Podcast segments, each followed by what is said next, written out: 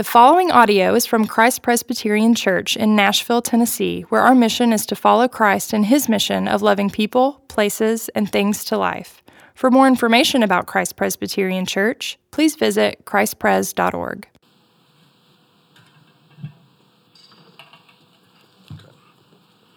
The scripture reading today is from Isaiah 61 1 to 11.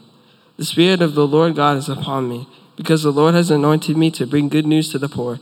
He has sent me to bind up the brokenhearted, to proclaim liberty to the captives, and the opening up of the prison to those who are bound, to proclaim the year of the Lord's favor and the day of vengeance of our God, to comfort all who mourn, to grant those who mourn in Zion, to give them a beautiful headdress instead of ashes, the oil of gladness instead of mourning, the garment of praise instead of faint spirit. They may be called oaks of righteousness, the planting of the Lord, that he may be glorified. They shall build up the ancient ruins. They shall raise up the former devastations. They shall repair the ruined cities, the devastations of many generations. Strangers shall stand and tend your flocks. Foreigners shall be your plowmen and vine dressers. But you shall be called the priests of the Lord. They shall speak of you as ministers of our God. You shall eat the wealth of the nations, and in their glory you shall boast. Instead of your shame, there shall be a double portion. Instead of dishonor, they shall rejoice in their lot. Therefore, in their land they shall possess a double fortune. They shall have everlasting joy. For I, the Lord, love justice. I hate robbery and wrong. I will faithfully give them their recompense. I will make an everlasting covenant with them. Their offspring shall be known among the nations, and their descendants in the midst of the peoples. All who see them shall acknowledge them, that they are an offspring the Lord has blessed. I will greatly rejoice in the Lord. My soul shall exult in my God. For he has clothed me with the garments of salvation. He has covered me with the robe of righteousness. As a bridegroom decks himself like a priest with a beautiful headdress, and as a bride adorns herself with jewels. For as the earth brings forth its sprouts, and as a garden causes what is sown in it to sprout up, so the Lord will cause righteousness and praise to sprout up before all the nations. This is the word of the Lord. Thanks, Thanks be to God. God. Hey, everybody. So before, uh, before I get into the sermon, um, uh, every year for nine months of the year, uh, beginning this weekend, this year, we bring in a group of young adults freshly graduated from college uh, called Nashville Fellows. And uh, the Nashville Fellows program is a nine month intensive program that involves you know, theological deep dive uh, as well as uh, internships both in the church. Uh, and they work specifically and serve specifically in our student ministries and our children's, our CPC Kids ministries. Uh, and also uh, you know, vocational uh, growth and development in the workplace. And it's, a, it's a robust program. Christ Pres has the privilege of being part of it. Several of you are host families. But what I'd like to do right now is ask our five Nashville Fellows for this year to stand so we can acknowledge you, see who you are. And uh, so these are our fellows. And uh, what I what I want to do is, uh, I'm going to reach out to uh, the worship planners and also to our uh, uh kids and student ministries uh, folks to get each of you up here, uh, maybe to read the scriptures. You can introduce yourselves and such. But we really look forward to having you in our community this year. And we're just thrilled that you came to Nashville and you're going to be part of our church family. So, welcome you all and look forward to getting to know you better. Thanks.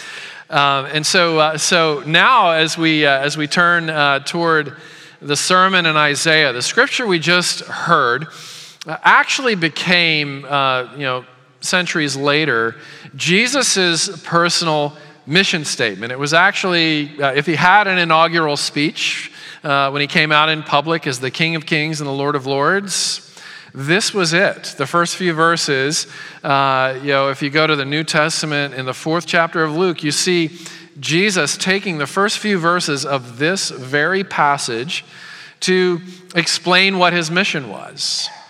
And he said in the synagogue, The Spirit of the Lord is upon me because he has anointed me to proclaim good news to the poor, liberty to captives, and recovering of sight to the blind liberty for the oppressed. And so, so last week we began uh, what will be a couple of weeks focusing on the way that God gives special attention to those that the Bible calls the poor. And last week the focus was chiefly on. Uh, material poverty and uh, economic poverty. If you weren't here for some reason, to encourage you to dial in uh, on the, the internet or the podcast and, and listen into that because it's really important to our church as well, because it's important to Jesus. But, but this week, we're, we're going to amplify the reality that everybody is actually also dealing with some form of poverty. If it's not material and economic, there's also emotional poverty, there's psychological poverty, there's vocational poverty. Work can be very hard for people sometimes. There's spiritual poverty, which is why churches exist. And if you take a walk through Isaiah, if you take a walk, for that matter, through the life of Jesus Christ, whose very mission was to, to, to dive into all the different forms of poverty and heal them, wherever there's human pain, wherever human pain can be found, God shows up he gets in there, and he also says to the church, I want you to show up, and I want you to get in there also, and then I want you to bring it in. I want you to get out there, get in there, and bring as much pain into my church, which is where I show up, where I inhabit the praises of my people. Bring the pain in here, and then I'm going to do my thing over time. I'm going to heal. I'm going to heal people. You know, in, in uh, the 14th chapter of Luke, which is 10 chapters after his inaugural speech, Jesus tells a parable or a story of, of a great banquet. And he says, This is what my house, this is what I want my house to look like. This is what I want my family to look like. This is what I want the church to look like. he says to his followers, I want you to go out and I want you to find the poor, the crippled, the blind, and the lame. I want you to go find them. And I want you to compel them to come into my house and to sit at my table and to partake of my feast. I want you to compel them. In other words, I want you to make them belong. Do whatever you have to do to make people belong who are struggling in this tired world. That is how I want you, Jesus says, to make my Father's house full. The invitation list the, the top of the invitation list the poor, the crippled, the blind, and the lame. So, um, so I want to unpack this thought through the vision of Isaiah uh, under, under three headings uh, that go like this There are ruins, and they are everywhere. There's a giver of strength, and that same giver is also a maker of beauty. So, so let's dive in. Let's start with this. Ruins are everywhere. It started all the way back at the beginning when God chose two people. Their names were Adam and Eve. And he chose those two people to be the representatives of the entire human race. And the reason why he chose those two people is that they did exactly what every single other human being would have done if we had been in Adam and Eve's place. They sought independence from God. They ate forbidden fruit. They brought wreckage and ruin into a perfect world. We would have done the same. That's why God chose them as our representatives. And what happened after that, after they ate forbidden fruit, is a curse came upon every person, every place, and everything. There's a curse on work. You know, God turns to Adam and says, Your work from this point forward, it's not going to be easy. It's going to be a grind. And your, your forehead's going to sweat and, and there's going to be weeds and thorns and thistles. It's going to be difficult. Every garden, every vocation, there's going to be very difficult, challenging, painful components to it. And that has played out. Did you know that Gallup came out with a survey just a few years ago that, that indicates that globally, those who work, those who have jobs, 85% of those who have jobs in the world say that their job is a struggle more than it is a joy. But then God turns to Eve and says, relationships are going to be cursed as well. It's going to start with you and your husband. You, are going to try to connect, but it's, you're going to miss each other.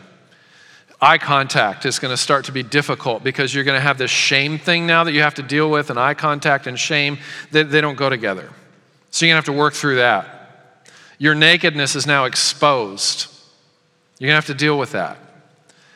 And, and, and you know, starting with that, it led to more personal discord in the human race discord, estrangement, divorce, children and parents not getting along or seeing eye to eye.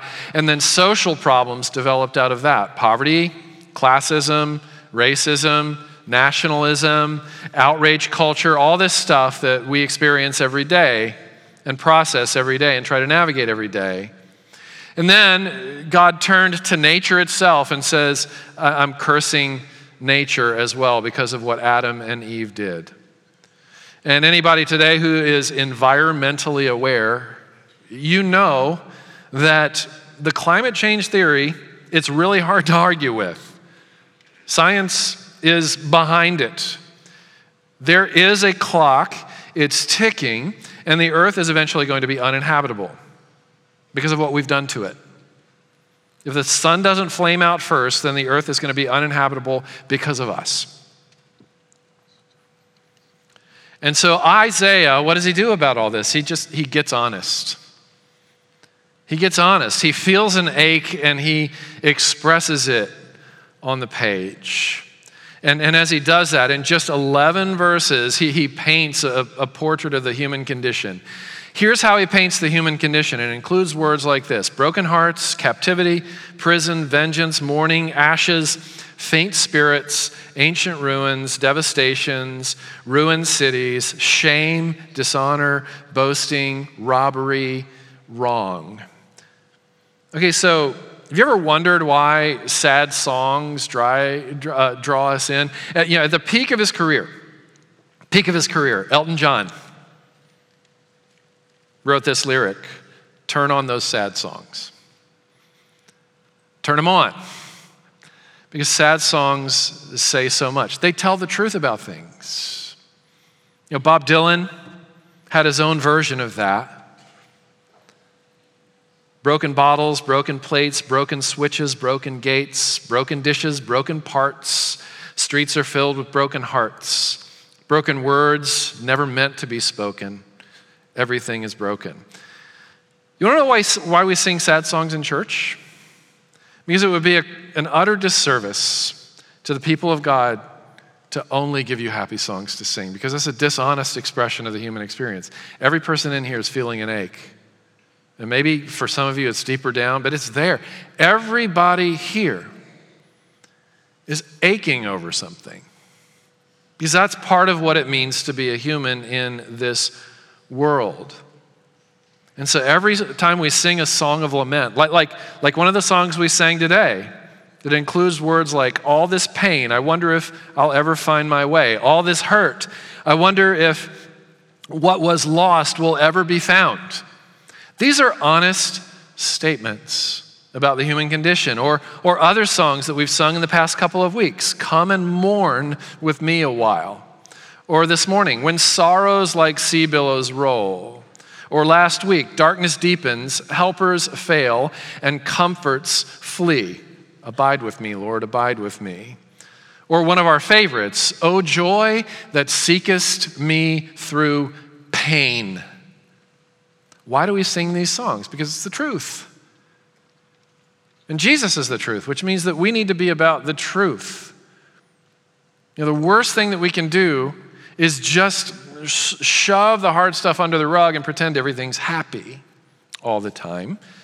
And the worst thing we can do is to tell our children that the little engine that could is a good story. Because everybody, in their own way, is a little engine that couldn't. You know, I got to be, look, I've, I've read that story to my kids and repented of it too. So, no shame on that. No shame on that. But take that book home and tell your kids it's wrong. This is actually no way to live. It, it, puts burdens and shame to say, you just pull yourself up by the bootstraps, you try hard enough to get up that hill, you work hard, and you'll get there. You can be anything you can be. You can't. You can't. We can't. You know, this past week, Patty and I got to be part of, as well as many people in our church, uh, a benefit for uh, an organization called Joni and Friends. It was founded by a woman named Joni Eareckson Tada, who has been uh, quadriplegic for 52 years. She's been in a wheelchair, paralyzed from the neck down, and she is one glorious human being. And she was doing a, a development event, a fundraising event for, uh, um, you know, because they're trying to open up a branch of Joni and Friends in Nashville, which is a ministry to people who are disabled and, and who have special needs and, and so on.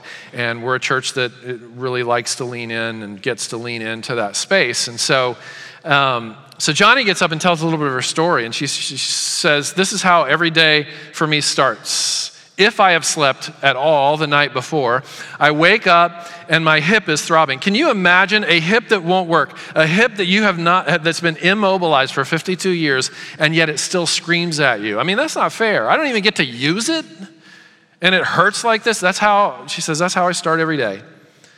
My hip is throbbing in excruciating pain and then I depend on another human being to get me out of my bed and into my wheelchair to strip my pajamas off and wash me, to clean me after I go to the bathroom, to dress me, to brush my teeth, to feed me. And then she says, after 52 years, I still can't do this because I don't know how. I can't do this because I don't know how. I mean, it, it, it, felt like a little bit of an echo of what Moses was saying to God when God said to Moses, This is your assignment. I want you to speak truth to power. I want you to tell Pharaoh to let my people go. He's holding them in captivity, just like in the context of Isaiah, Babylon is holding the Israelites, the Jews, the people of God, in captivity. I want you, Moses, God says, to, to, to tell Pharaoh to let my people go. And then I want you to be the preacher. I want you to be the pastor, the shepherd to this entire nation of people. And Moses says, I got a speech disability. You got the wrong guy.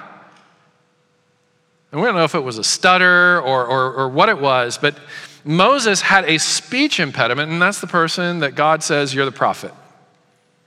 You're the one I'm going to work through. In the same way that, you know, Joni and Friends has reached disabled and special needs community around the world, millions upon millions of people from a wheelchair only able to move from the neck up. You know, when we get honest like Joni was, when we, when we admit we are that little engine that couldn't, you know, this, this lament, this ache we feel, this, this, and, and our ways of expressing the ache that we feel about whatever it is that's causing the ache, it's not because something is wrong with you. You ache because something is right with you. It is the fact that you are awakened to the reality that this world is damaged that everything is broken. Turn on the sad songs because the sad songs say so much. They say so much about relationships and work and, and, and, and nature itself. Complaining is not the problem. Jesus complained. The Psalms are filled with complaining. What is the problem is when complaining becomes cynicism. Cynicism is when we allow our sadness to turn to hatred when sadness, when it transitions, when lament transitions from sadness to hating the world that we live in, which is actually, when stripped down to the bare bones, is a beautiful world still. It's the world God created, it's glorious. Or when we start hating people, resenting people whose experience is better than ours, or, who put, put us in a place of hurt. Or when we start hating ourselves and, and shame takes over and we adopt the orphan mentality, when we forget who we belong to or hatred toward God because he could have stopped this and he didn't. Now, for Isaiah, it's different. Lament, sadness, the ache is not a gateway to cynicism. For Isaiah, it's a gateway to hope. You know, Isaiah is telling us that for every sorrow, God has an answer for it. It's right here. Where there's mourning, God brings in gladness. Where there's weakness, you know, God is going to make it strong as an oak. Where there's ruins, God's going to raise it up. Where there's oppression and injury, God is going to accomplish justice. You know, Joni continued her speech, by the way, uh, and, and she said this. She said, I cannot do this, but I can do all things through Christ who strengthens me. And then she went on and she said, This is how every single Christian person should start their day. I cannot do this, but I can do all things through Christ who gives me strength. There is a giver of strength. That's, that's our second focus here. You remember, Jesus reads Isaiah in the synagogue. This is how he goes public. He says, This is who I am. This is what I'm about. This is how I'm going to be king. The Lord has anointed me to bring good news to the poor, to bind up the brokenhearted, to bring liberty to captives, to open prison doors for those who are bound, to provide comfort for all who mourn. This is my mission. This is my inaugural speech. Who's in? That's what he says. Now, here, what Isaiah is saying is that, that, that, this kind of care from Jesus Christ, his care is what will become our strength. Those who mourn in Zion, verse 3, will be called oaks. Those who mourn will be called oaks. Sad people will be made strong. So the fall is coming. And what is the tree that stubbornly holds on to its leaves until the bitter end? It's the oak tree, right? Like if you got all these trees in your yard, but you've also got an oak, you're just sitting here like everybody else's yard is cleared up. You know, by like mid October, but you're still like early to mid November waiting for your oak tree to drop its leaves because the oak is the strongest, sturdiest, most resilient of the trees. And Isaiah is saying there is a, a spiritual version of strong, sturdy, and resilient. And its name is joy. The joy that seeks you through pain. They, those that he refers to as the poor, those that he refers to as those in mourning, those who are feeling the ache, they shall rejoice in their lot, in their situation. What? It, it, sounds strangely like the Apostle Paul in Romans chapter 5, where he says, We rejoice in our sufferings then he goes on because suffering produces perseverance, perseverance produces character, character produces hope, hope does not disappoint. The Bible says this you need your honest lament for, for joy to mean anything to you. For you, you to even notice your basis and your reason for joy, you have to have the lament as the contrast. You have to. Or else you won't know what you've got. But a spiritual oak he goes on to say, will have everlasting joy. And then he goes on, Isaiah does, and he says, I, this is verse 10, I will greatly rejoice. Now, this is Isaiah talking. Now, remember, we've covered some of his story, some of his narrative. Who is Isaiah? Isaiah is the man that God reached out to and said, I want you to be the preacher that everybody hates. You're going to be the, one of the most brilliant poets and lyricists of all time. And there's not going to be a single person in your lifetime who shows one shred of appreciation. In fact, they're going to hate you, they're going to despise you, they're going to oppose you, they're going to falsely slander you, and eventually they're going to kill you. They're going to take a saw and, and, and, and saw you in half while you are awake. That's how his life ended. Because he followed the Lord's voice. And there was nobody else interested in following the Lord's voice. God just says, do it for its own sake. No outcome based ministry for you. Forget the metrics. There's not going to be any metrics.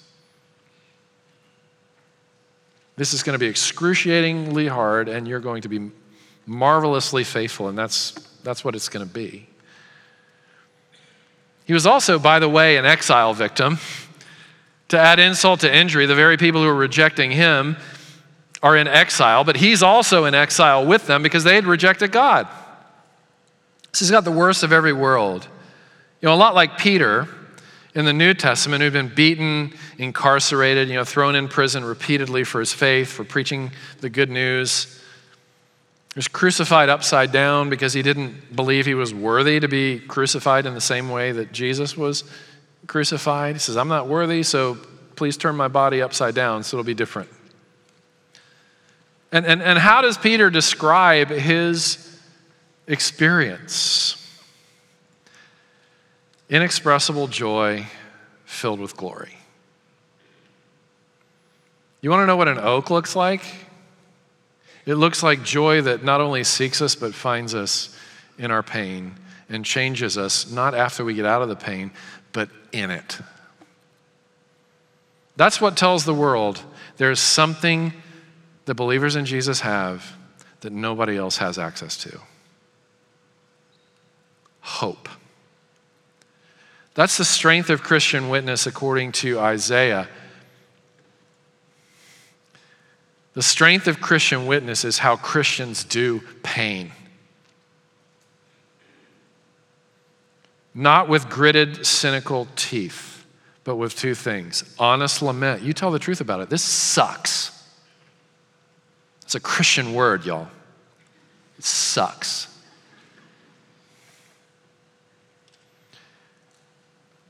Joy. Those two things. Running mysteriously together. You know, Steve Brown says that whenever someone gets cancer or loses a job, a Christian also gets cancer and loses a job, so the world can tell the difference. You know, the great preacher Martyn Lloyd-Jones, in his masterpiece, Spiritual Depression, said this as we face the modern world with all its trouble and turmoil and with all its difficulties and sadness, in a world where everything has gone sadly astray, Christians should be standing as people characterized by a fundamental joy and certainty in spite of conditions, in spite of adversity. One of the marks of the early Christians was their joy in God as they lived in a hard world. The streets of Rome were deepest darkness. There was no medical care as we know it, no inoculations for children, no retirement benefits, no air conditioning, no refrigeration. But the early Christians living in that world stood out because God gave them a gift from beyond that world.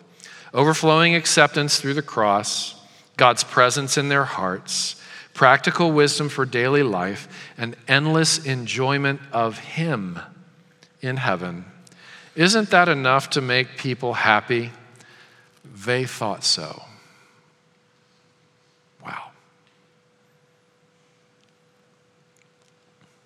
Wasn't just for them, you know.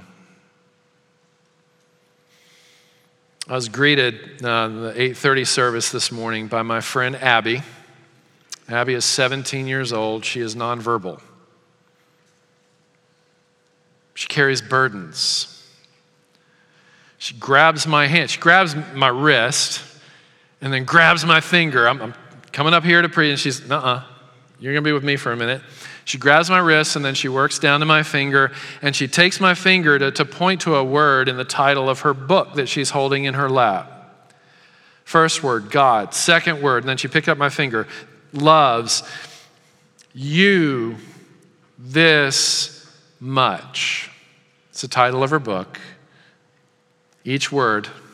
And then she took my finger and she put it on her own stomach. I said, Yeah, Abby, that sounds about right. God loves you this much.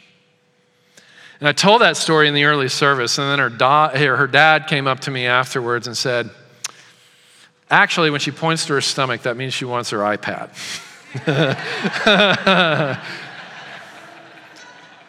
I'm going to still believe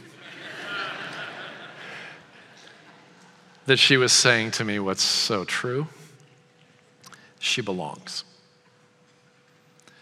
You know, there's another, there's a married couple in our church with three children. All three of them have special needs. We run into them in public a lot, we see them here a lot. In every conversation, we walk away lifted because what they bring to the table is joy. Isn't that mysterious? Got a friend who's a black pastor in another part of Nashville, and his church is dying because of gentrification. People who've been multiple generation members of that church had to move out because it's too expensive to live in the neighborhood, but they still got this church property. And so some of them commute from 40 miles away, and, and others have just kind of drifted away. It's a pretty common experience. And whenever I get together with them, I ask them the question, How are you doing? And he says to me, Scott, my brother from another mother, I am too blessed to be stressed. Sounds about right. A few days ago, I got a request in my email inbox from, a, from one spouse saying that, you know, as you know, my spouse is nearing the end. This person's spouse has been diagnosed with a terminal cancer. We want you to do the funeral, we want you to do the memorial service. And uh, the last line read this way This is hard, but we want you to know that we have joy. The same week, I got a package from another pair of parent, another set of parents, a gift. And um, I open it up, and it's a long note, like five pages of handwritten note, and then a, a plaque. And the plaque says, All sad things come untrue. And the note said, This is the anniversary of our child's death. You know, there's a place in the Apostle Paul's writing where he says, The world is not worthy of certain people. The world is not worthy of the person who looks to the wreckage and says, All sad things come untrue. The world's not worthy of that. And yet God gives it to the world. This is how the Father wants his house to be filled. Let me personalize it. Do you have a mental illness? You have a broken heart? Do you have a terrifying diagnosis that you're dealing with? Are you unemployed? Are you terrified? You hate getting out of bed? We want you here. We want you to be our family. You are a gift. You're a treasure. You are an oak. You are from God for the display of His splendor. And for all of us, just think right now about the places where you live, where you work, where you play. Think about where there is identifiable pain out there.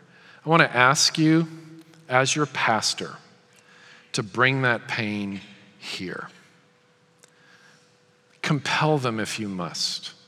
I have a whole group of people that would love to be part of your life and part of your story. Is we've got a Savior who says, I want you to make my Father's house full this way.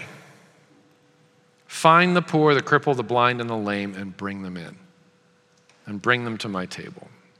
Can we do that together? Can I ask everybody, one person who has pain, you've got a whole year to get them here. That's who we want. Forget the movers and shakers.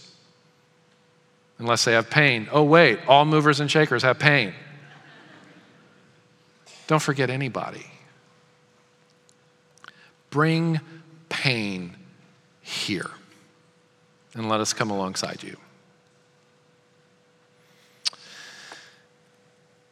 Lastly, he's a maker of beauty. He makes beautiful things out of the dust. He makes beautiful things out of us. That's how the last chapter's been written. It's been sealed. Last two chapters of Revelation, it's right there. No more death, no more mourning or crying or pain. The old order of things will have passed away. Everything will be made new. And they shall be called, as Isaiah says, oaks of righteousness. Not just a plain old oak, but an oak of righteousness, a planting of the Lord for the display of his splendor. In, in, in, the Sermon on the Mount, Jesus says, he calls it salt, light, and a city. You are the salt of the earth. You're the light of the world. He's talking to the church. You're a city on a hill. Don't let the light of God in you be hidden. Don't let it be hidden. Be extroverted. Be out loud with what the Lord has done for you every opportunity you get. And then make my Father's house full. So, tell you what that can look like, uh, let's say in a work situations. I mentioned a couple of weeks ago a friend of mine named Jon Tyson. He's a pastor in New York City, uh, native of Australia. He became a U.S. citizen recently. By the way, those who become citizens appreciate America a lot more than those who didn't have to go through the process. I just want you to know that, like foreigners who've come here and become citizens. Ask them about America someday. If you're cynical about the nation in which you live, ask them. And then repent. It's a gift to live here. That's a sidebar, it's a rabbit trail. But the maker of beauty, Jon Tyson, back to Jon. His, his job in his teen years and early 20s was, was a meat packer. He worked for a meat packing company. And somewhere along the way, he became a Christian, and, and he kind of quietly let his colleagues know that. The word got back to the boss, and from that point forward, the boss started to bully him. Ah, you cleaned up your language. Ah, you don't demean women anymore. Ah, what's wrong with you? Oh, you met Jesus, I see. Ah, and bullied him every day. Just made it his mission to make this newly, you know, adopted child of God miserable. And eventually, Jon moved on. But, but before he moved on, he said, Look, as I read the scripture, what it says to me, even if, I, even if I'm in a hard situation, it says to me to keep my head down, to show respect, and to work as beautifully as I can as long as I'm here. And that's what he did. Never talked back, never punched anyone, used to get in fistfights, didn't anymore. And then he left you know, he, was, he was essentially a picture of verse 10. As a bridegroom decks himself like a priest with a beautiful headdress, as a bride adorns herself with jewels, as a garden sprouts up in spring, so the Lord your God will cause righteousness and praise to sprout up through you. So Jon moves on. Later on, that, that old boss sought him out. The boss had become a follower of Christ as well. And he said, I, I'm glad I found you. I want to say two things. First, I'm sorry, because as we both know, I tried to break you, and I couldn't. But secondly, I want to say thank you, because eventually I realized that whatever it was that you had, whatever it was that was making you like that, I realized I needed it because I had pain my life. And then there's the wedding imagery like, it doesn't stop in this life, you guys. It gets it goes from strength to strength as, as we look forward in history to the new heaven and the new earth. We realize that even things like marriage are never the point. They're never the destination. They're always a pointer. Like whatever your best experience is on earth, it is a pointer to what's yet to come. You know, last night I, I officiated a wedding in the homily. I told the couple what I, what I tell every couple is I, I marry them. Get lots of pictures because it's not going to get any better than this. It's all downhill from here.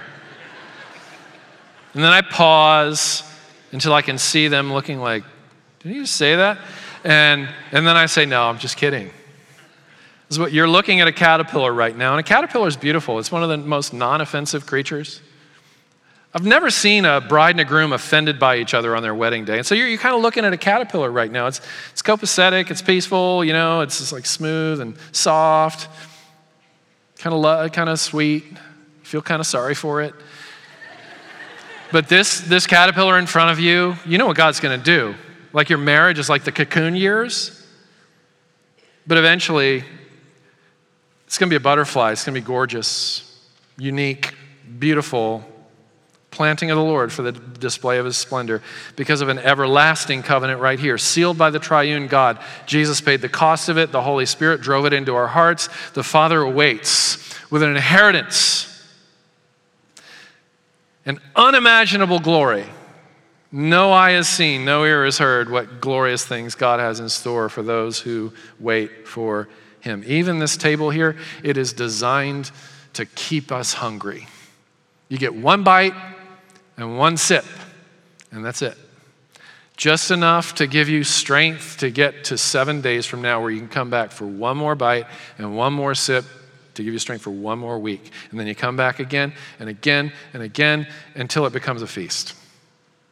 A feast that, that, that makes Kayne Prime taste like McDonald's, and that makes Caymus taste like vinegar. That's your future. That's it. So, shall we eat? And shall we drink? Let's just let that be the setup for the Lord's table. And uh, I'm going to ask you to look at the screen with me uh, in a minute. After I invite the elders and the servers forward, I just want to remind us that on the night Jesus was betrayed, took bread and he broke it. He said, This is my body given for you. Do this in remembrance of me. And he said, This is the new covenant in my blood. Do this as often as you drink it in remembrance of me. For as often as you eat this bread and drink this cup, you proclaim the Lord's death until he comes. You proclaim the ache until glory and unexpressible joy is realized in its completion. This is a table for all who are weary and burdened and are looking to Jesus to give them rest. It's for all who have been baptized into the name of the Father and the Son and the Holy Spirit. And you have a place of belonging at any local church where the gospel of Jesus Christ and the grace and truth of Jesus Christ are esteemed and rallied around. If that doesn't describe you, the last thing in the world we want to do is ask you to participate in something you don't believe in or that you're not sure about. And so we invite you to still stay with us and to make yourself at home as Christians have a family meal together. Feel free to observe, ask somebody questions, whatever you want to do. There'll be men and women on either side for anybody who needs prayer, somebody to talk to. They'll be set up up front as well. So, all those things being said, let's look at the screen together. Since we are redeemed by grace alone, this is from our catechism question of the month. Through Christ alone, we must, or must we still do good works and obey God's word? Yes, so that our lives may show love and gratitude to God, and so that by our godly behavior, others may be won to Christ. And now let's go to the next screen, please. Let us proclaim the mystery of faith. Christ has died, Christ is risen, Christ will come again. Christ, our Passover, has been sacrificed for us. Therefore, let us keep the feast, the gifts of God for the people of God. Come when your row is dismissed.